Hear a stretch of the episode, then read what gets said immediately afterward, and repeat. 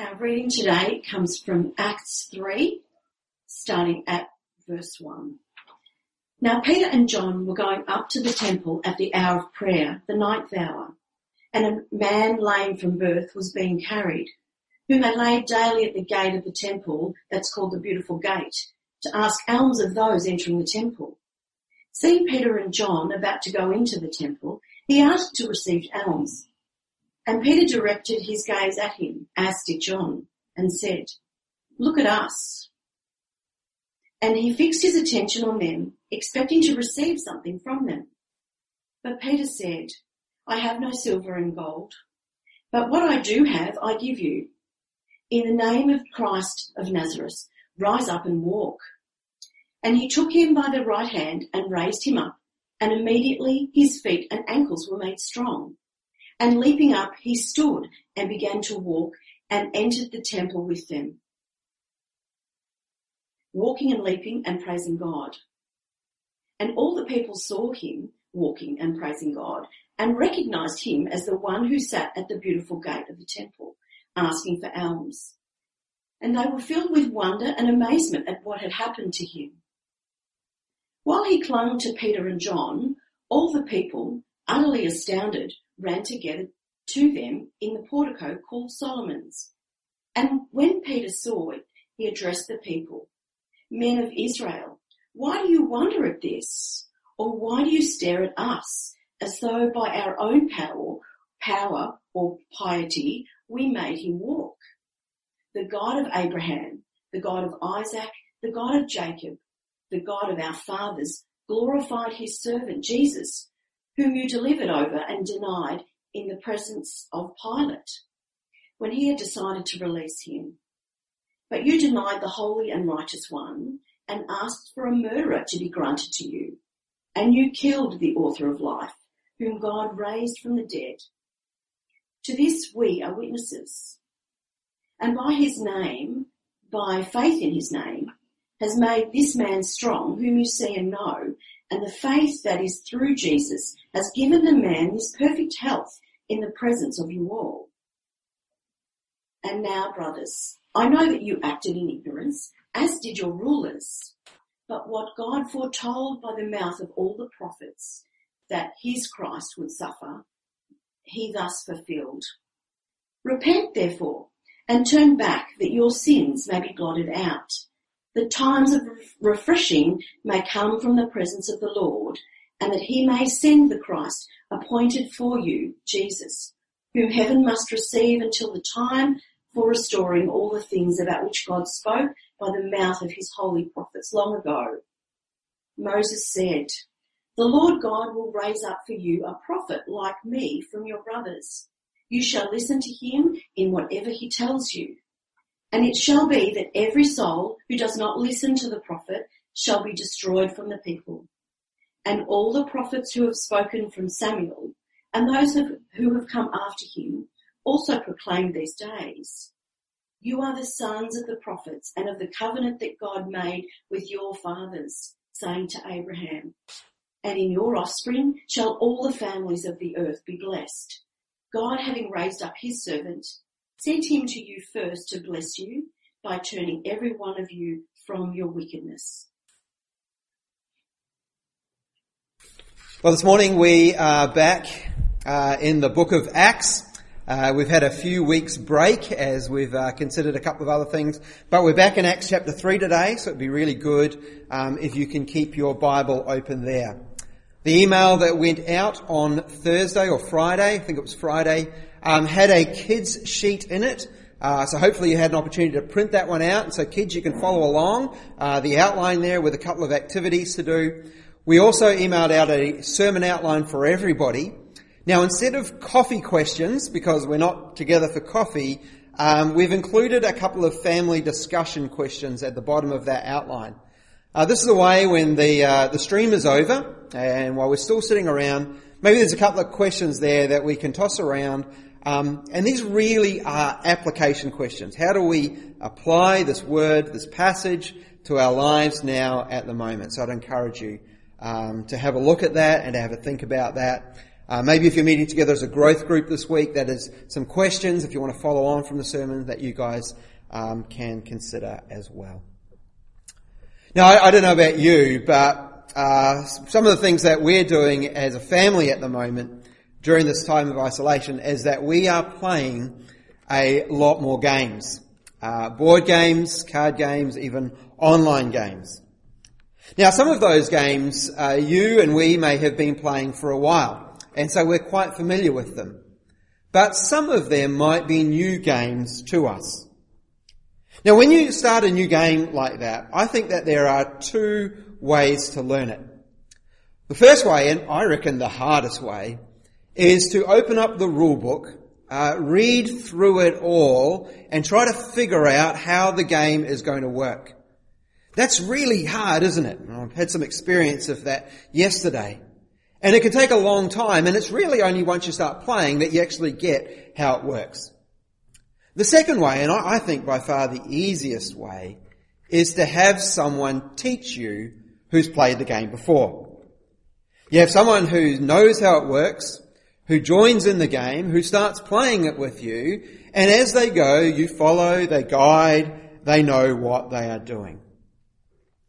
Now when we come to Acts chapter 3, we have this new church that have been gathered together at the end of Acts chapter 2 and are learning what it means to be this new community of Jesus and what it means to be part of Jesus' mission of proclaiming the gospel of the kingdom.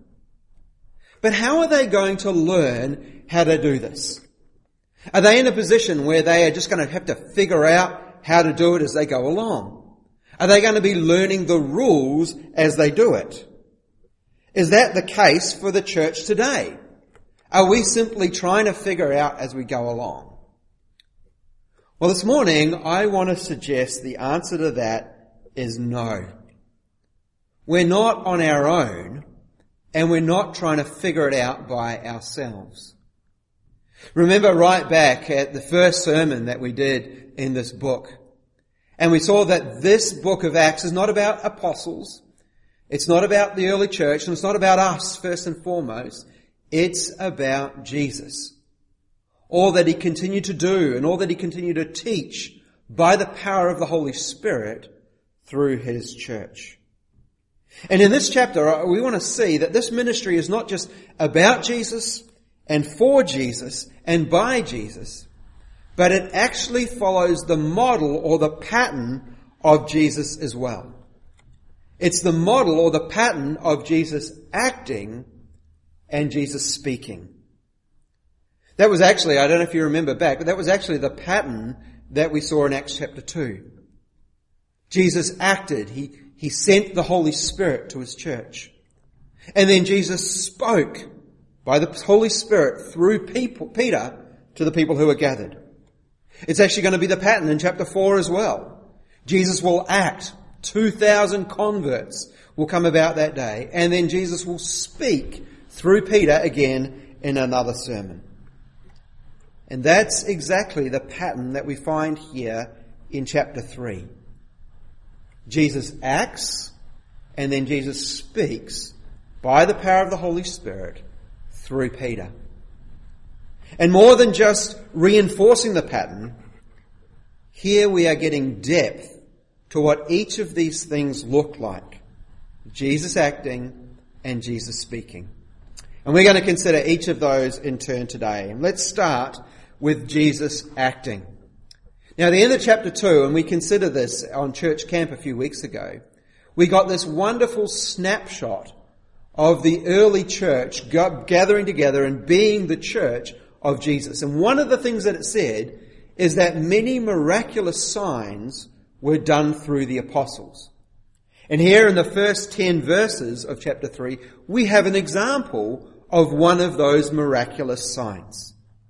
Peter and John, they are heading up to the temple to pray. It's like three o'clock in the afternoon. This is the time of prayer.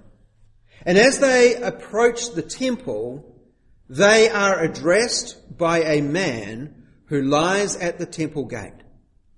This is not the first time he's done that. In fact, he is there every day begging for money. And as Peter and, Peter and uh, John go past, he asks them for that money. Well, initially, Peter disappoints the man. He says, sorry, I don't have silver or gold. But then he gives him the greatest news ever. Look at what he says. It's there in verse 6. But what I do have, I give to you.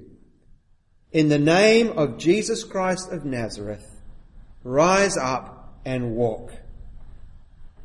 And what happens next is truly miraculous.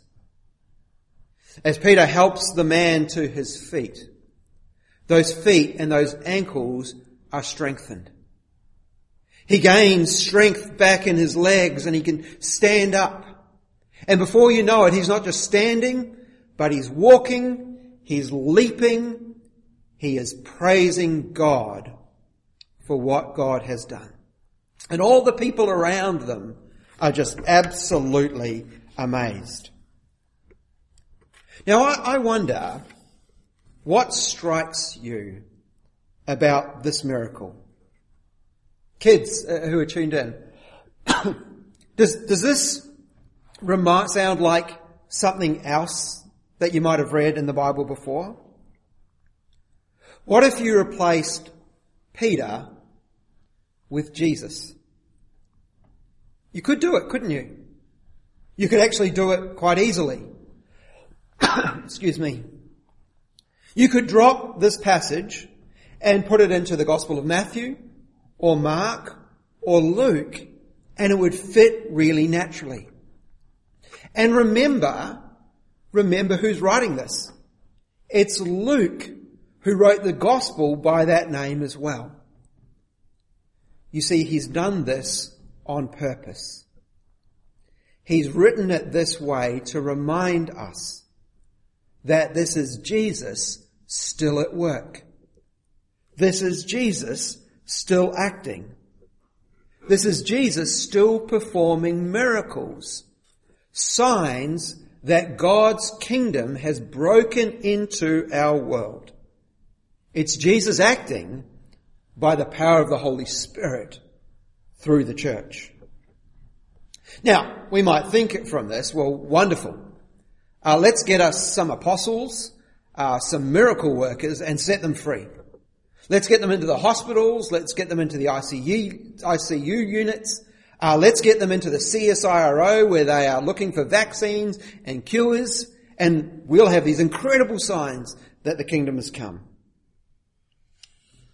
But we are not apostles and we don't have apostles. And while God still does miracles, we don't have miracle workers. These were for the time when Jesus was first establishing his church. But that doesn't mean that Jesus isn't working, that he isn't acting. You see, throughout the book of Acts and throughout the New Testament, we find that Jesus acts in many ways. He acts through the church living in devotion to God. As people's lives are renewed and transformed by God's Word and His Holy Spirit. He acts as the church learns to live together as a new community, loving one another and caring for one another and supporting one another, growing one another towards maturity in Christ. He acts when the church gets involved in its community, when his people get involved with people in the world around them, loving them, serving them in the name of Jesus. He acts through the church and doing these things in the sight of a watching world. Jesus spoke about this already in Matthew chapter 5 when he described his people as salt and light, like a, like a city on a hill. And he, he said this. He said, let your light shine before others so that they may see your good works and give glory to your Father who is in heaven. Peter, when he writes this first letter, says something similar. In 1 Peter chapter 2, he says, Keep your conduct among the Gentiles honorable, so that when they speak against you as evildoers, they may see your good deeds and glorify God on the day of visitation. Jesus is still acting by the power of the Holy Spirit through his people. As we love and serve God, as we are renewed, transformed by Him, as we love and serve one another, as we help one another grow towards Christ, as we love and serve a watching world, Jesus is acting. And as He does this, it is a sign that His kingdom is breaking into this world that God is restoring a lost and broken humanity. It should stand out as wonderful and amazing because it stands out in a world that is marked by so much brokenness and despair. And church, how needed is that at the moment? How much more is our world aware of the brokenness and the suffering, that we are not in control, how much is our world looking for hope?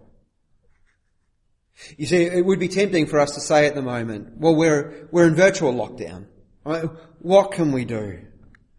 Surely we might just have to wait until this is all over.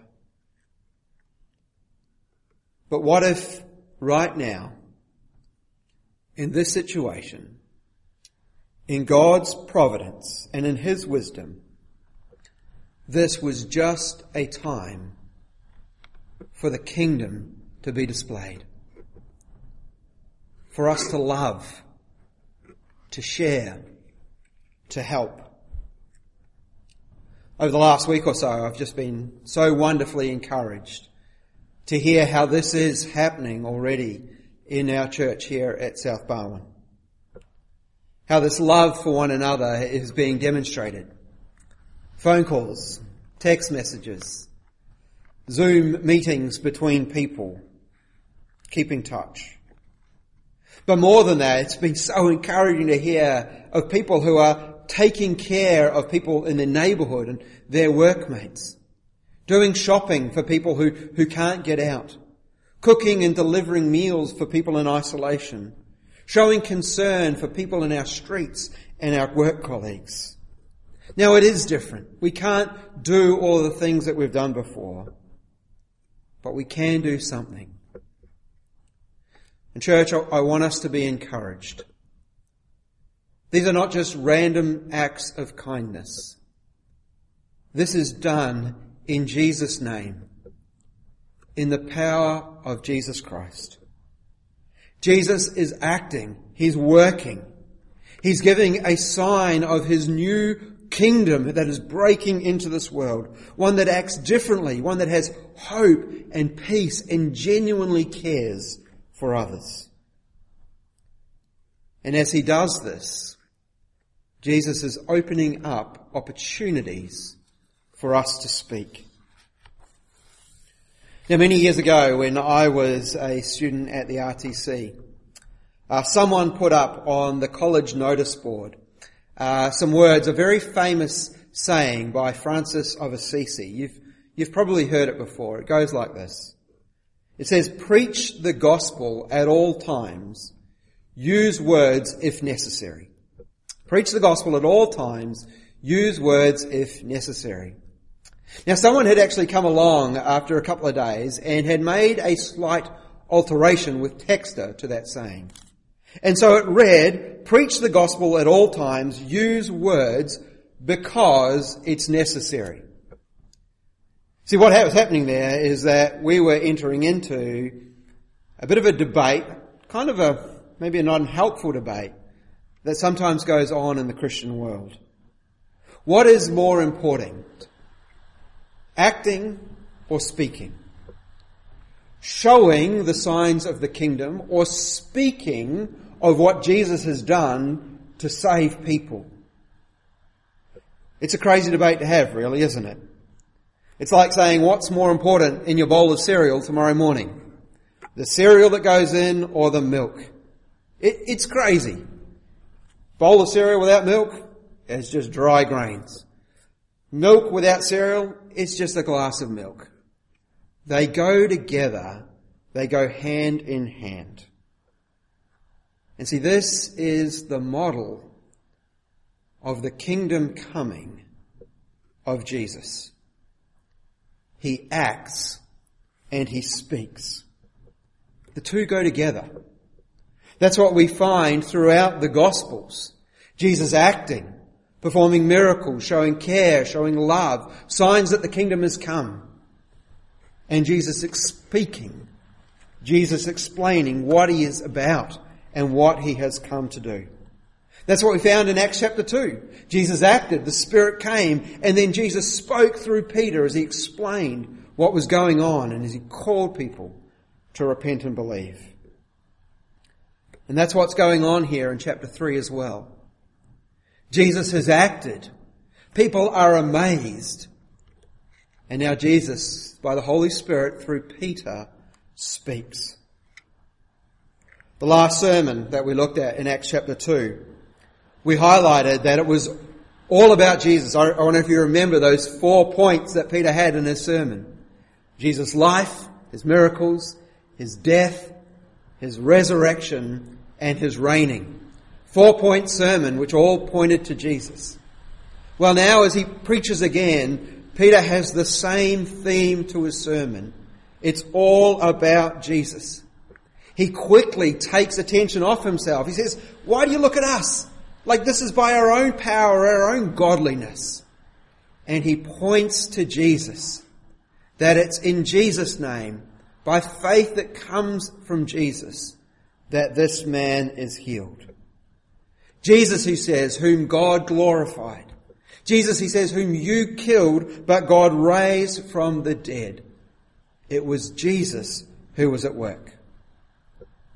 Now there is so much in this sermon which is good and helpful for us. It could take us a few weeks to get through.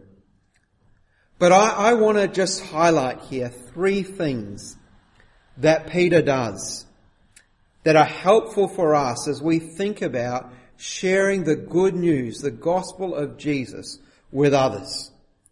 Three things that we can seek to do as God gives us opportunities to speak about the hope that we have, to speak about the work that Jesus is doing. The first thing I want us to notice, and we're going to wrap up with these three things. Firstly, Peter connects with the people that he is speaking to. Very naturally, he addresses them where they are at. He speaks about Jesus, but he speaks to people. He does this in a couple of ways. The first way he does this is that he answers the question that is on their lips, that is in their minds. How did this happen?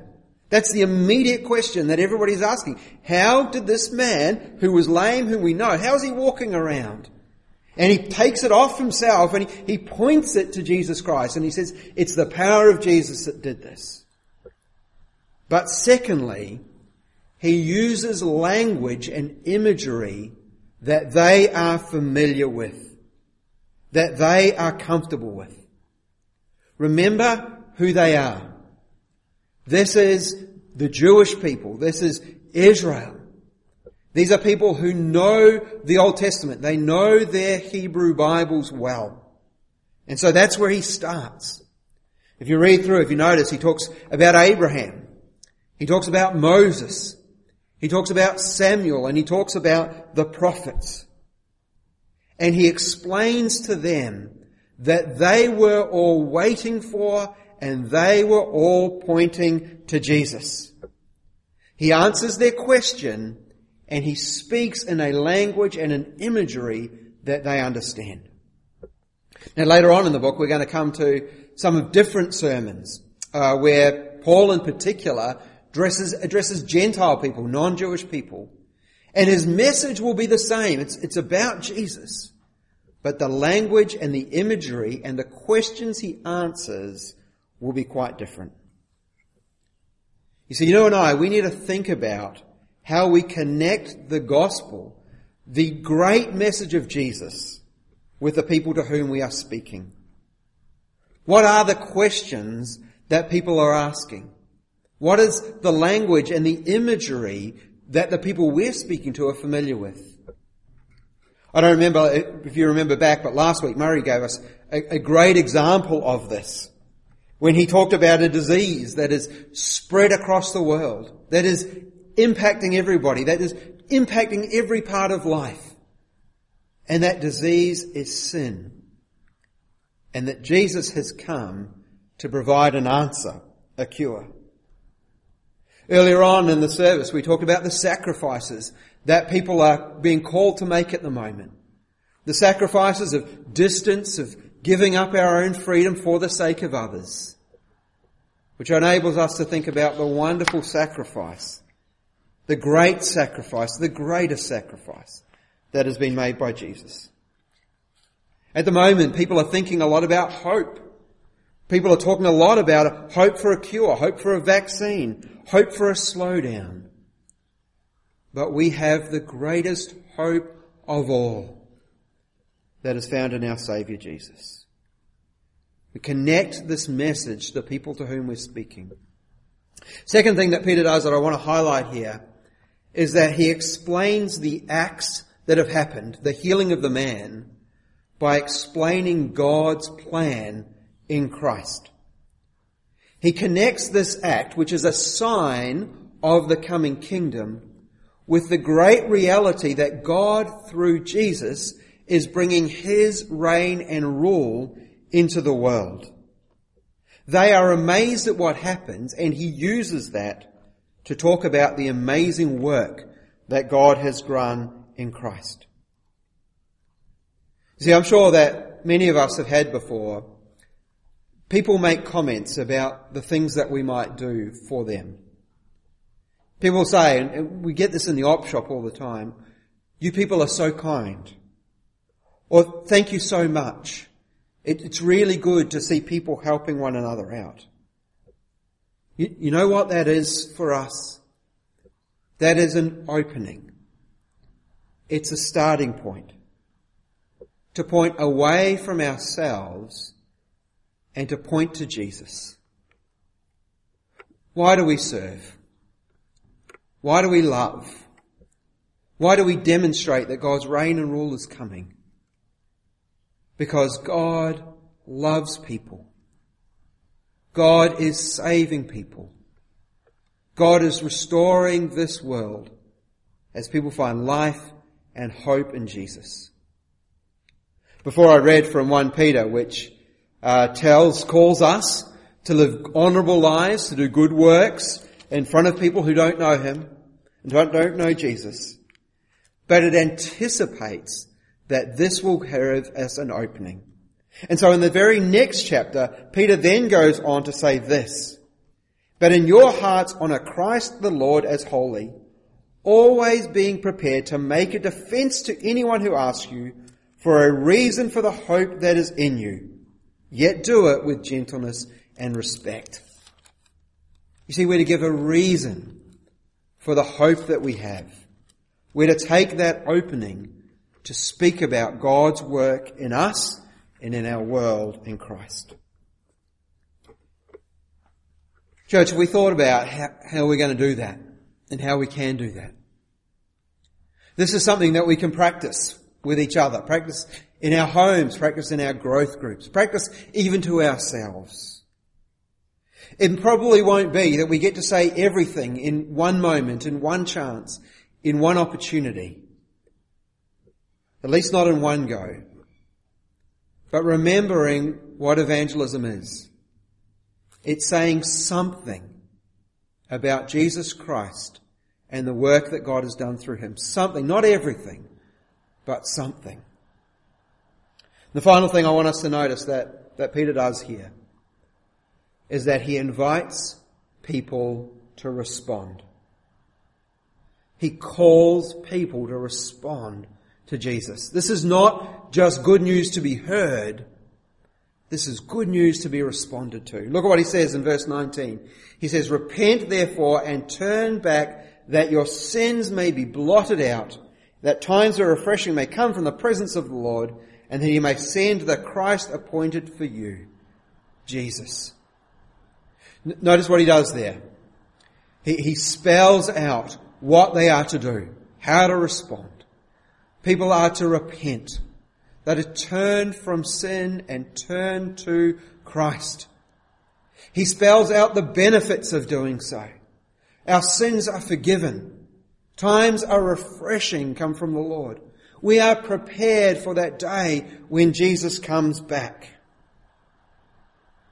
But notice he also points out the consequences.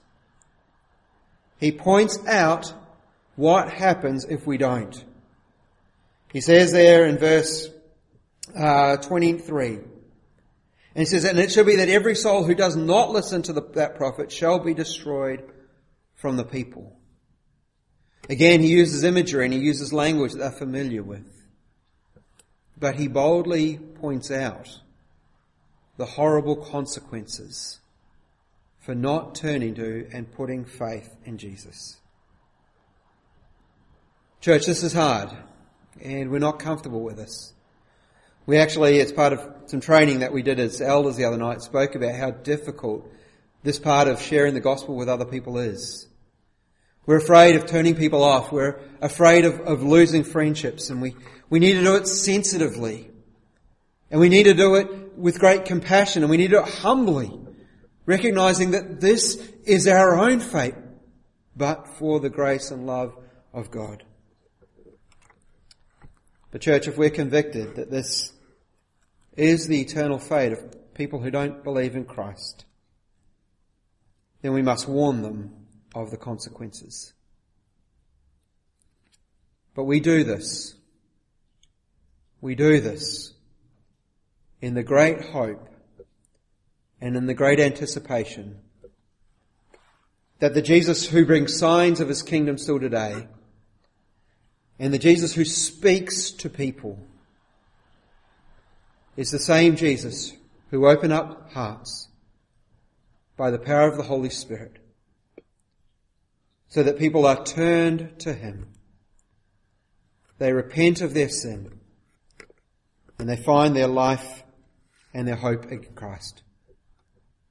That He does this great miracle that the kingdom comes in the lives of people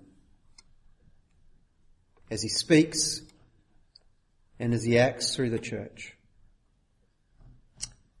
Yes, it may cost us some friendships and give us some moments of discomfort. But there is something much greater than our comfort that involved here.